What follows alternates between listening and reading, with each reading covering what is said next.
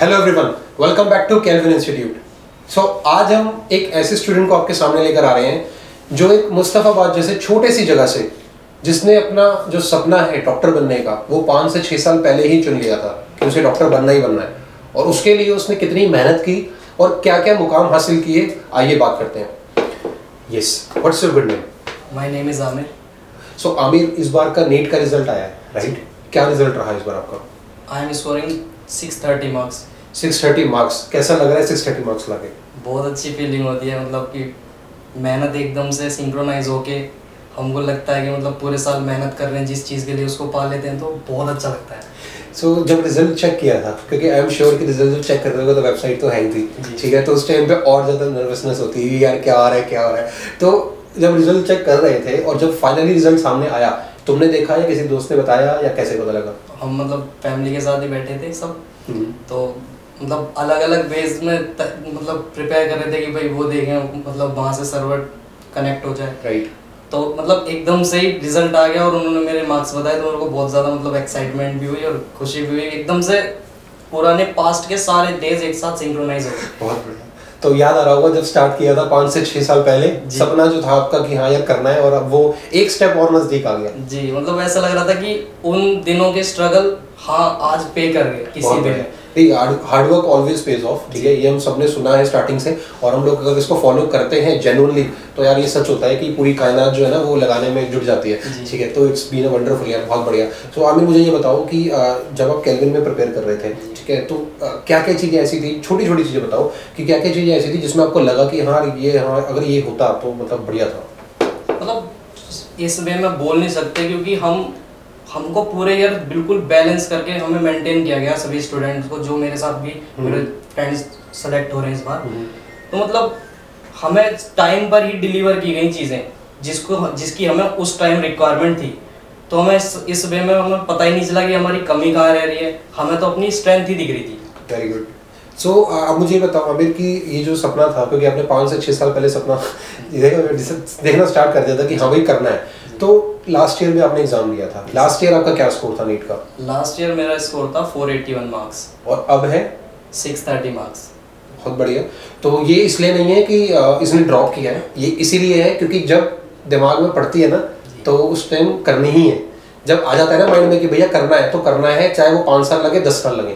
तो इसीलिए पाँच से छः साल पहले सपना जो चुना गया, उसके लिए जो एक होता है ना कि उसको बनना स्टार्ट कर दिया कि यार ऐसे होना है।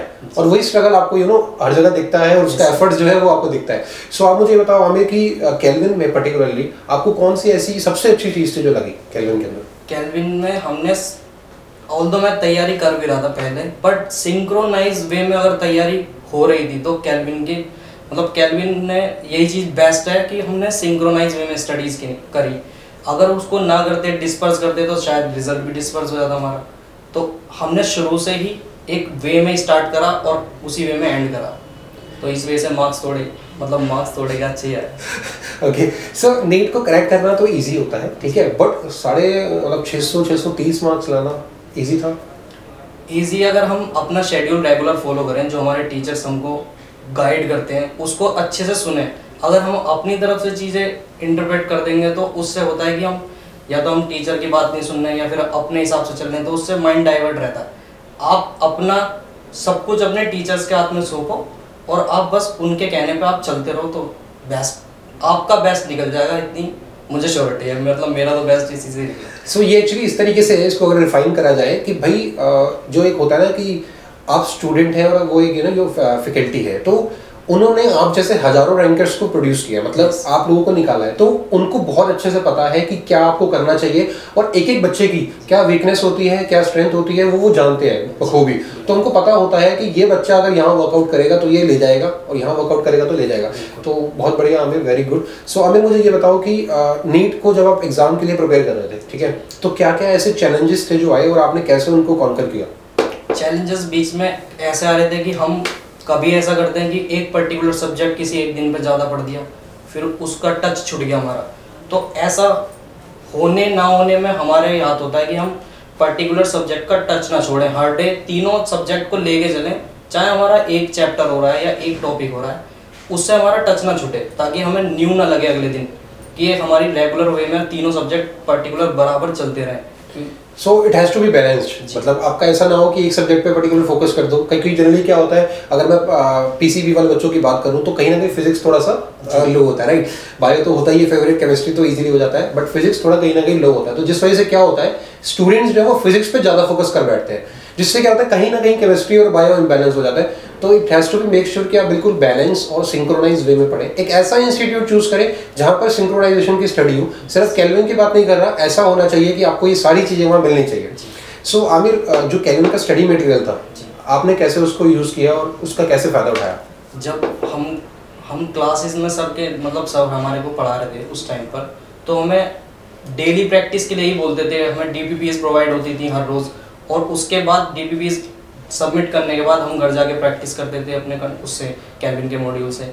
तो उससे काफ़ी ज़्यादा मतलब उस मटे उसमें सब कुछ है हमें। जहाँ से भी हम सोचते हैं ना कि भाई ये भी कर लें और इसको भी कर लें उसमें हमें करने की ज़रूरत ही नहीं पड़ी। वो सब जगह सिर्फ़ एक ही जगह मिल जाता था हमें हमारे मॉड्यूल्स में।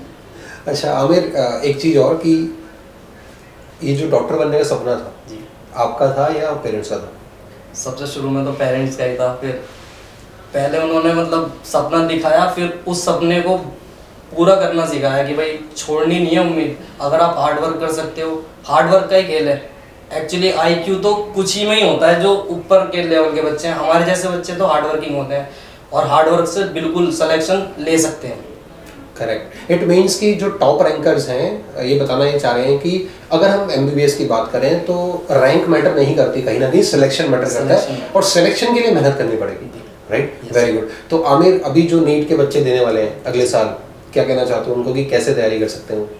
रिलैक्स सबसे पहली बात कि रिलैक्स और हर कोई बच्चा कर सकता है। अगर कोई यूँ सोचे कि भाई मेरे मार्क्स बहुत कम हैं तो मेरे मार्क्स भी 192 थे। अगर आपको मैं बिल्कुल फ्रैंकली बताऊँ तो आज भी मैंने 630 स्कोर किया ना तो आप भी कर सकते हो। बिलीव करो बस अपने आप पे सही है मतलब बिल्कुल सही है यार। अगर आप लोग हार्ड वर्क करोगे तो हो जाएगा बढ़िया से। और बस हाँ एक ही होता है मेंटोर अच्छा होना चाहिए। अगर आपके पास एक अच्छा मेंटोर है तो आपने देखा होगा जिम में कैसे वो ट्रेनर जो है डंडे मार के कराता है। तो इट्स लाइक दिस ओनली हाँ हम डंडे नहीं मारेंगे बट आपको एक ऐसी स्ट्रेटेजीज बता सकते हैं जहाँ से आप अच्छा से करेक्ट कर सकते हो। तो 192 से 6 630 तो भैया बहुत बड़ी जर्नी है बहुत मेहनत की है ऐसे नहीं आए हैं बहुत मेहनत करी है। तो thank you so much Aamir. Congratulation once again on the behalf of Calvin and यार मतलब बहुत बढ़िया all the best to you जितना भी ड्रीम है आपका जो भी सपना है जल्दी से जल्दी पूरा हो ताकि हम दोबारा अपने लोगों के साथ आ पाए। Thank you so much Aamir. Thank you